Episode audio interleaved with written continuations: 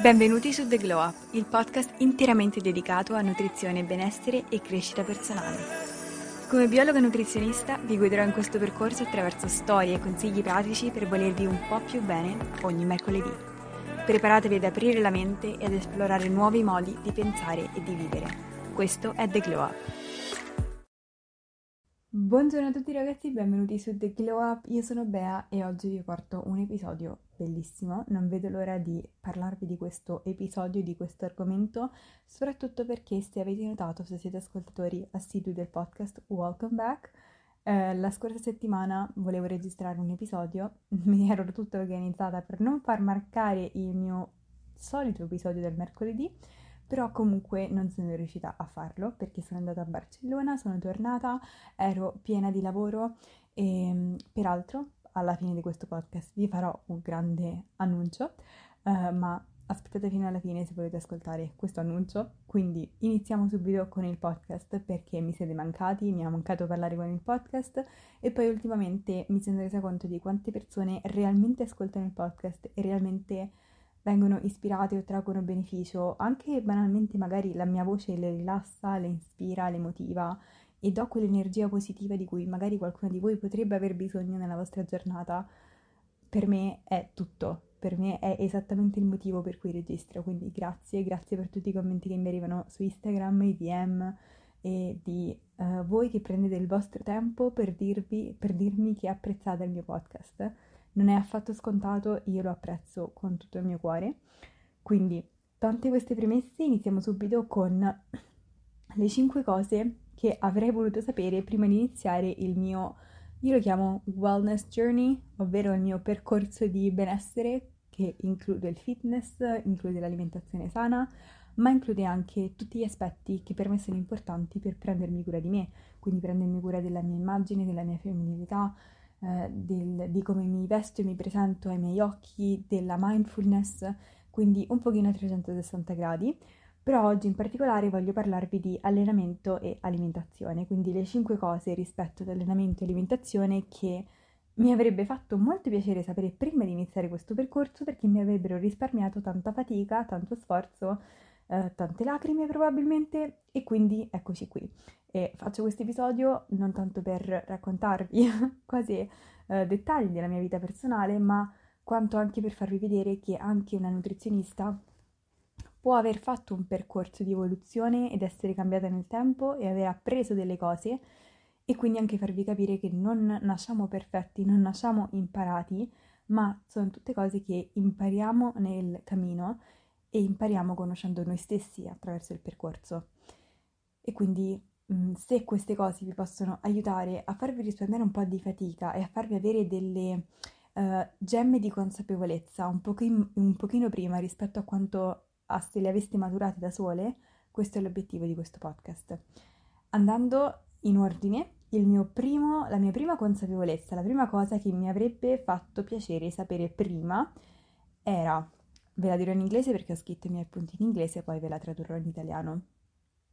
If you want to make it long term, there are going to be different seasons of your life, and your success will depend on your ability to stay flexible.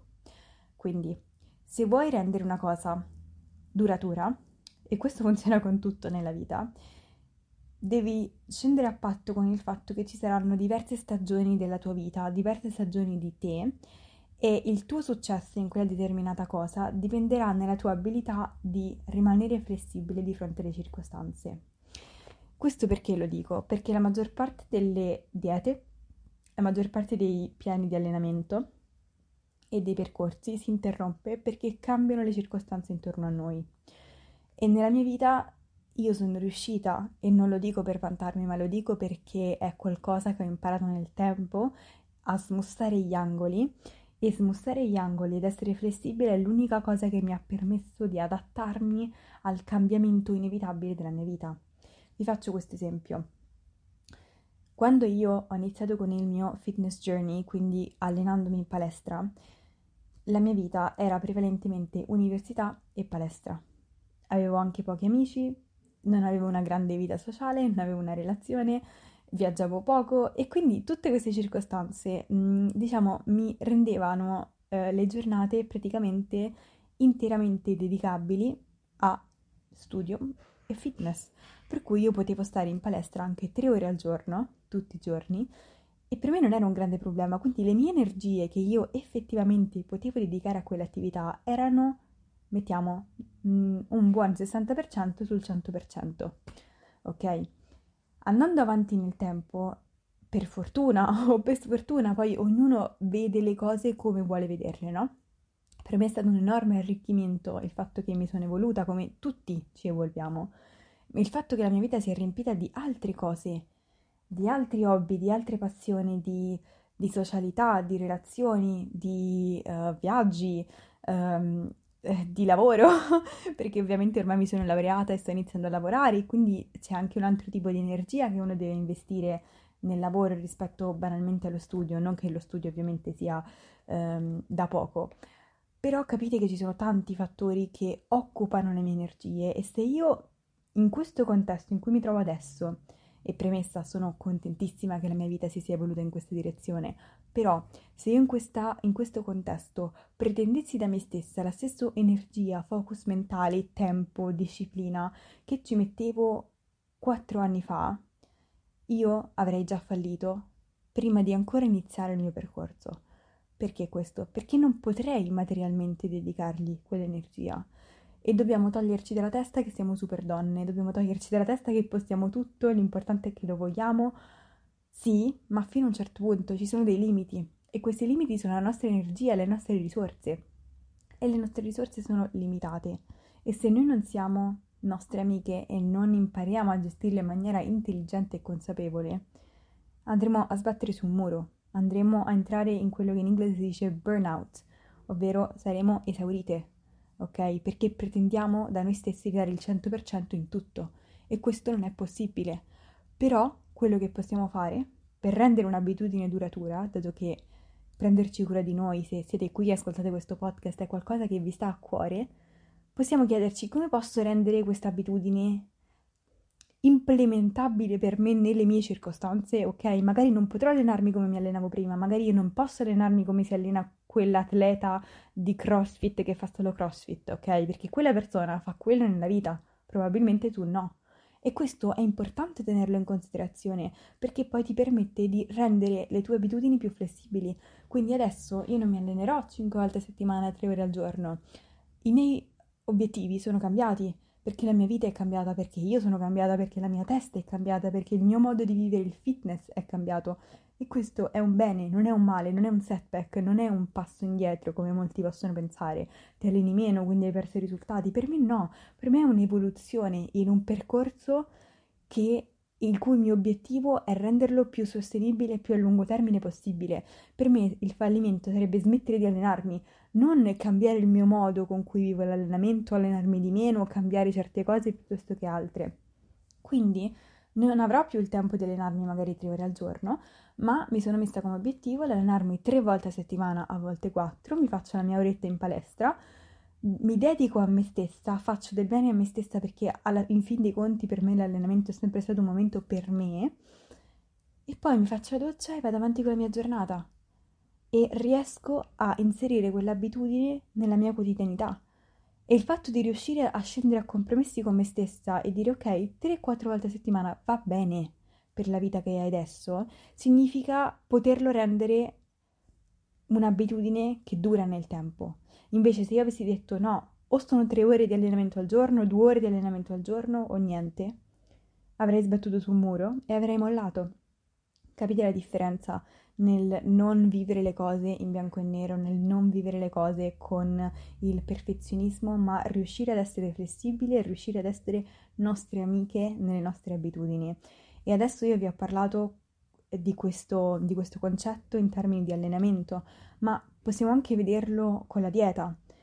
Non è, non è fare una dieta e pretendere di farla perfetta e aspettarsi che durante la nostra vita riusciremo ad avere sempre quella maniera di vivere quella dieta, ad esempio quel piano alimentare. Vi faccio un altro esempio. Quattro anni fa, allo stesso modo con cui io mi allenavo tre ore al giorno, io avevo la possibilità di investire tanta energia mentale e fisica nella preparazione e nella pianificazione dei miei pasti affinché fossero rispecchiassero perfettamente quella composizione di eh, calorie e macronutrienti che io sapevo mi era funzionale all'allenamento, ok? Nel tempo la mia vita si è evoluta, nel bene ovviamente. Quindi ho passato due anni all'estero, eh, ho viaggiato tantissimo, um, ho ampliato il mio circolo sociale, quindi uh, ho iniziato a uscire molto di più, a investire anche nelle relazioni e tutte queste cose mi hanno arricchito. E se io in tutto questo percorso non avessi avuto la flessibilità, a volte anche imparata, diciamo, a, a, a porte in faccia, nel senso che non è stato sempre semplice, ma nel tempo ho imparato a smussare gli angoli, se non avessi imparato questo, non sarei riuscita a mantenere la mia identità in termini di sono una persona che ama prendersi cura di sé nel tempo. Perché ovviamente quando vai al ristorante non hai totalmente il controllo di quello che mangi, ma ciò non vuol dire che non puoi fare delle scelte sane. Ok? E voglio che in, questa, in questo concetto capiate il, la zona grigia. Non è tutto bianco o tutto nero. Non è che o calcoliamo le calorie, i macronutrienti alla perfezione, mangiamo riso e pollo, oppure c'è lo sfascio totale. Si può trovare un compromesso e so che può sembrare stupido da dire, ma nella testa di molte persone il perfezionismo ci porta a pensare che se le circostanze nella nostra vita cambiano, non possiamo più dedicare quell'attenzione che ci dedicavamo prima a quel determinato aspetto, allora vuol dire che tanto vale non dedicarci nessuna attenzione. In realtà la differenza sta proprio nel riuscire ad essere flessibili e adattarci alle circostanze in cui siamo. Quindi, ad esempio, vado al ristorante, posso comunque ordinare qualcosa di sano, ma senza la pretesa che sarà perfetto e va bene così, perché il perfetto non è sostenibile e il sano va bene abbastanza per essere sostenibile a lungo termine e per darci i risultati che vogliamo. E quindi questo è importantissimo. La secondo concetto che avrei voluto sapere prima di iniziare il mio fitness wellness journey riguarda il cibo e riguarda soprattutto la dieta intuitiva, ovvero la maniera di mangiare intuitiva. Quante persone dicono io vorrei imparare a mangiare intuitivamente, vorrei imparare a capire i segnali del mio corpo. Ecco, una cosa che ho capito che molto spesso sbagliamo il concetto di alimentazione intuitiva, ovvero l'alimentazione intuitiva, questa è la cosa che mh, avrei voluto sapere prima di iniziare il mio percorso di benessere e di eh, alimentazione sana. L'alimentazione intuitiva non funziona se tu non hai una consapevolezza alimentare di base. Ok? Molti pensano che l'alimentazione intuitiva sia mm, ascoltare il proprio corpo, se ho voglia di quello me lo mangio e aspettare che il corpo mi dia dei segnali di mh, mm, sazietà oppure di fame, ok? E questa non è l'alimentazione intuitiva, perché se noi ascoltassimo il nostro corpo al 100% senza avere un'idea di quello che effettivamente stiamo mangiando, saremo come i bambini. I bambini, se potessero, mangerebbero soltanto patatine. Ok? So che questo è un messaggio forte, alcuni possono di- non essere in accordo con il mio pensiero, però questa è una cosa che ho imparato. Se tu dai ascolto soltanto a chi ti dice che l'alimentazione intuitiva è banalmente mangia quello che vuoi, fino a che non sei sazio, quando hai voglia di una cosa mangiala, senza inserire nel discorso dell'alimentazione intuitiva una base di consapevolezza alimentare, fallisce. Perché la vera alimentazione intuitiva significa utilizzare gli strumenti nutrizionali e la tua consapevolezza rispetto alla composizione dei cibi per imparare a lavorare con te stessa e non contro te stessa. Ovvero, quando fai una decisione rispetto a cosa vuoi mangiare, Mangiare intuitivamente significa da una parte prendere in considerazione la tua te di questo momento, quindi i tuoi bisogni, le tue voglie, le tue necessità, ma dall'altra parte utilizzare la consapevolezza e gli strumenti nutrizionali che hai appreso durante questo percorso per tenere in considerazione nella scelta che fai adesso anche la te del futuro. Vi faccio banalmente un esempio per farvi capire ciò a cui mi riferisco. Se io, ad esempio, ed è l'esempio che mi è successo ieri, l'ho condiviso anche nelle mie storie su Instagram, se io, ad esempio, so che con la mia consapevolezza alimentare la merenda ideale sarebbe mangiare una mela con 10 mandorle, ok? Ma, ma, sono in preciclo. Come molte ragazze avranno sperimentato, in preciclo avresti voglia di mangiare tutto il tavolo, il frigo e la cucina, tutto insieme. Uh, io, per esempio, ognuno poi ha diverse voglie, no? Eh, una delle voglie più strane che ho è sicuramente quella dei raviolini cinesi, non so perché. Però a parte questo anche, ad esempio, le patatine. A quante persone in preciclo gli prende il raptus, prendono il pacchetto di patatine e se lo finiscono, ok? In questo caso l'alimentazione intuitiva significa da una parte prendere in considerazione il fatto che per la media adesso, in questo stato in preciclo, mangiare una mela con 10 mandorline non mi soddisferà. Quindi la dieta perfetta non mi soddisferà perché finirò per mangiare quella mela con le 10 mandorline più tutto il frigo perché non mi appagherà. In questo momento ho bisogno di essere appagata da quel tipo di alimento. D'altra parte però il mangiare intuitivo significa anche utilizzare la consapevolezza nutrizionale che hai per fare delle scelte che siano consone con la te del futuro e con i tuoi obiettivi. Quindi potrai pensare, ok, la mela non mi appagherà, però effettivamente se io comincio a mangiare il pacchetto di patatine e me lo finisco, sarò appagata in questo momento, ma poi in un secondo momento non digerirò bene, non sarà in maniera, non sarà allineato con i miei obiettivi a lungo termine e quindi non migliorerà la situazione, bensì la peggiorerà. Quindi posso arrivare a un compromesso. Ad esempio, io mi sono comprata un pacchetto di triangolini al formaggio della Fiorentini, che sono l'alimento più sano del mondo? No, ma sono quell'alimento che mi dà quella soddisfazione mh, mm, simile a quella di un pacchetto di patatine, ad esempio, ma che tiene in considerazione anche la me del futuro, i miei obiettivi e cosa veramente mi farà bene a lungo termine? Sì, e quindi ho fatto bingo.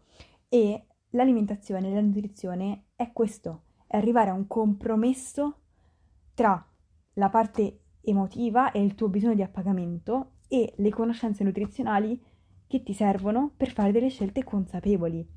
Uno senza l'altro non può funzionare, perché negarti tutto per fare la dieta perfetta è il miglior modo per arrivare a fare una buffata. D'altra parte, concederti tutto in maniera indipendente da ogni tipo di consapevolezza alimentare è il miglior modo per non arrivare ai tuoi obiettivi e non arrivarci mai. E quindi questo è il mio, seconda, il mio secondo concetto che uh, mi avrebbe fatto piacere incorporare e comprendere prima nel mio fitness journey. Il mio terzo e ultimo concetto, forse farò un altro episodio rispetto a questo perché si sta dilungando parecchio come quasi tutti i miei episodi, Avevo iniziato con l'intenzione di farne 5, però probabilmente ne farò 3 e le altre 2 le farò nel prossimo episodio, quindi stay tuned per la prossima settimana. Il terzo concetto che mi avrebbe fatto piacere sapere prima di iniziare il mio fitness journey è riguarda il riposo. Il riposo non è soltanto qualcosa che ci si può concedere, ci si deve concedere perché si è lavorato tantissimo, perché ci siamo allenati tantissimo e ci fanno male tutti i muscoli, o perché abbiamo fatto la fame tutta la settimana e quindi adesso è il weekend e quindi mi merito quella pizza. Ok, non è così che funziona il riposo. Il riposo è fondamentale per poter intraprendere qualsiasi percorso, sia di allenamento che di alimentazione.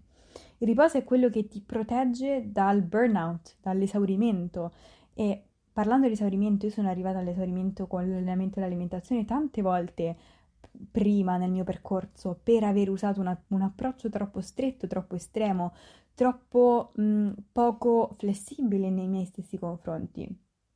Siamo così abituati alla challenge, al devi dare tutto, alla mentalità del se non dai il 100% allora sei un fallimento, che da una parte ci sta, nel senso che nel momento in cui ti alleni dai il 100%, dai tutto te stesso, non sarà mai la persona che ti dirà trattieniti, non sarò mai la persona che dirà no, mangia quella cosa, cioè se tu devi fare un piano alimentare, devi seguire quel piano alimentare, segui quel piano alimentare, non ci prendiamo in giro perché altrimenti i risultati non arrivano. Però allo stesso tempo siamo così abituati che quando ci mettiamo in testa qualcosa investiamo tutte le nostre energie in quel determinato ambito che arriviamo all'esaurimento e soprattutto per quello che riguarda delle abitudini che devono rimanere con noi tutta la vita, come l'alimentazione sana e l'allenamento, ad esempio, in generale il prenderci cura di noi. Se lo rendiamo qualcosa che ci assorbe totalmente, arriveremo molto facilmente e molto presto a sbattere la testa al muro. Arriveremo all'esaurimento. Quindi sicuramente nel contesto circostanziale di un allenamento date il 100%, ma quando avete finito il vostro allenamento create tempo e spazio nelle vostre giornate per altro, per degli hobby, per qualcosa che vi riempia, che vi faccia sentire vivi, che vi faccia sentire pieni, che vi permetta di staccare la testa e riposare mentalmente, non soltanto fisicamente, ma proprio mentalmente da il dover necessariamente sempre al 100% avere degli obiettivi da perseguire, perché avere degli obiettivi è bellissimo, ma la vita non è solo fatta di obiettivi, è anche fatta di vivere. E se voi non avete delle, degli hobby, delle passioni, uh, potrebbe anche banalmente essere uscire con le vostre amiche, uscire con il vostro ragazzo, andare a fare shopping, qualsiasi altra cosa che vi permetta di staccare da questo mondo, per poi ritornarci più carichi, più riposati, più uh, pronti anche no? a dare il 100% nel momento in cui vi allenate, finirete per sbattere la testa al muro. E ricordate sempre che questo non è uno sprint ma è una maratona. E quindi vince la persona che riesce a sostenerla per più tempo possibile. E sostenerla non stringendo i denti e, e, e aspettando il fine settimana che arrivi la pizza, ma sostenerla perché fa parte di noi abbiamo le abitudini e gli strumenti che riusciamo in maniera sostenibile a portare avanti nel tempo. Quindi questo è il mio terzo consiglio. Dato che siamo già a 20 minuti, però ne ho altri due, perdonatemi, so che posso essere logorroica, ma se aspettate altri 10 minuti vi prometto che finisco questi altri due punti, così termino l'episodio e il prossimo mercoledì posso portarvene un altro. Quindi il mio quarto, il mio terzo um, consiglio che la mia terza cosa che avrei voluto sapere prima di iniziare il mio percorso di salute, fitness e alimentazione sana è che, ripeto, il riposo non è soltanto qualcosa che vi siete guadagnati, ma qualcosa di fondamentale, riposo fisico e riposo mentale. Invece la quarta cosa che avrei voluto sapere prima di iniziare il mio percorso è che la dieta e l'esercizio fisico, questo lo dirò fino allo sfinimento, sono complementari e non compensatorie. Ripeto, perché magari non è chiaro per the people in the back over there, uh, le diete e l'esercizio sono complementari e non compensatorie, ovvero non dobbiamo smettere di pensare all'allenamento come una maniera di bruciare calorie, come una maniera di, dato che mi sono allenata, mi mangio questo. Non perché non te lo vuoi mangiare quello, ma perché non te lo devi mangiare in relazione al fatto che ti sei allenata per due motivi principalmente. Il primo è un... L'esercizio è una maniera veramente inefficace e inefficiente, non tanto inefficace, ma inefficiente di bruciare calorie, ovvero quello che pensiamo di effettivamente aver bruciato durante una sessione di esercizio fisico, almeno che non siamo degli atleti di elite, è minore rispetto a quello che effettivamente abbiamo bruciato. Quindi questo ci porterà a, se pensiamo di compensare, ehm, di compensare una dieta sbagliata con l'esercizio a prendere peso. E secondo è una maniera mentalmente non sana di viversi l'esercizio. E questo è quello che mi preme di più discutere con voi.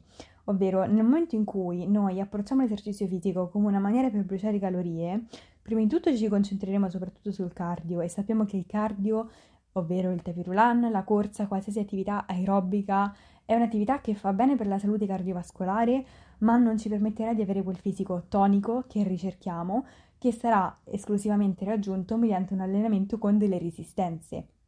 Quindi degli elastici, dei pesi, delle cavigliere, degli allenamenti che ci permettono di costruire una massa muscolare che ci fa vedere toniche, non necessariamente grosse, ma toniche.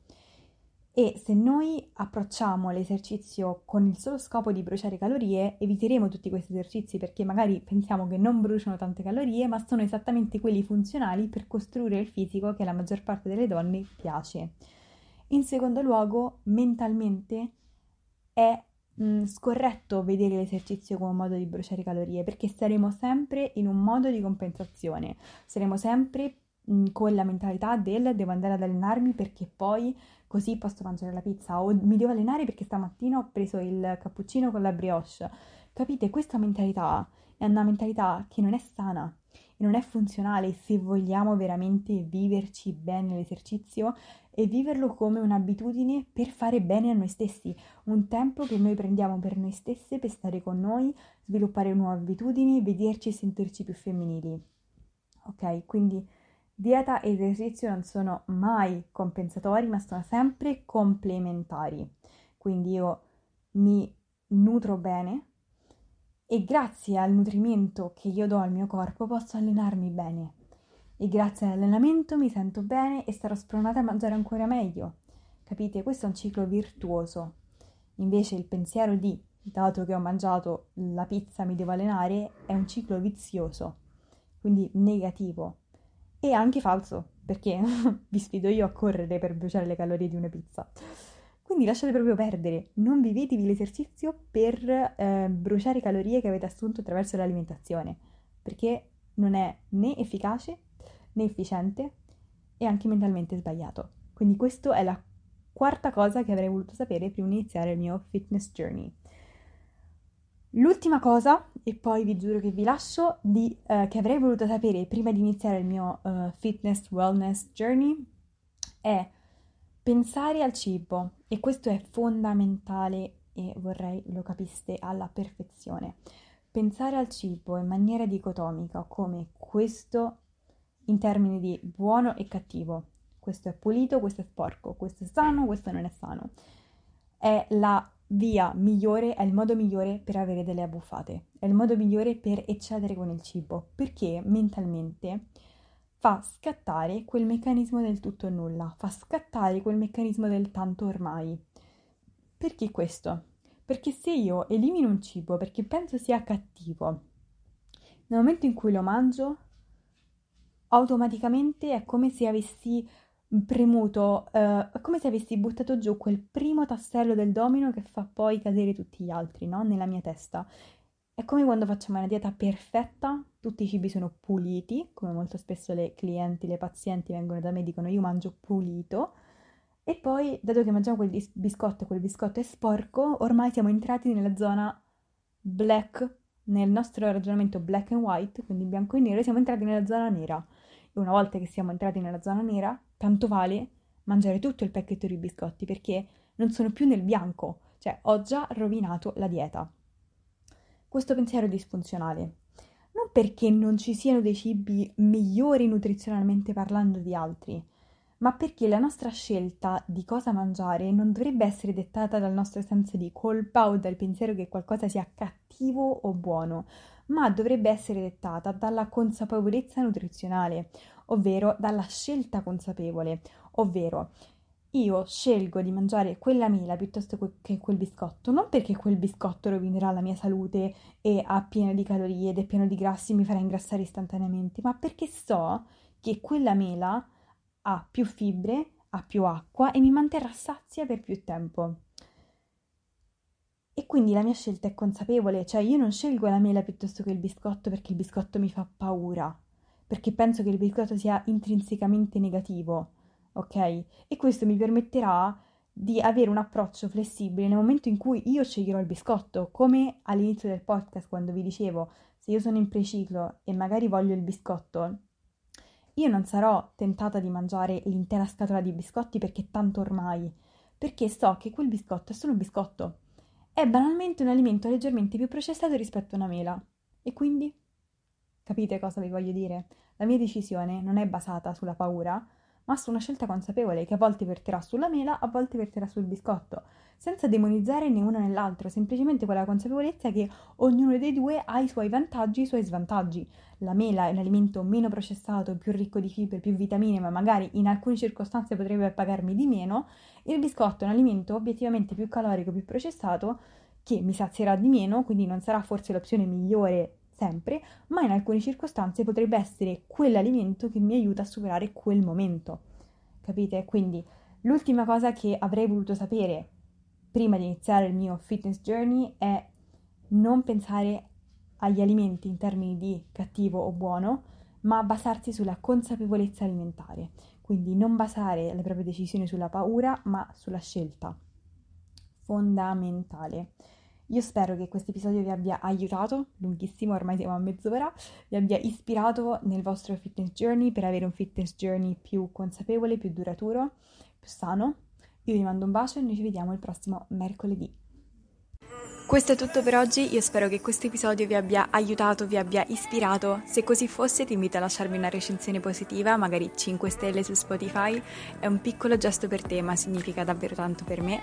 Io ti aspetto nella prossima puntata di The Glow Up ogni mercoledì.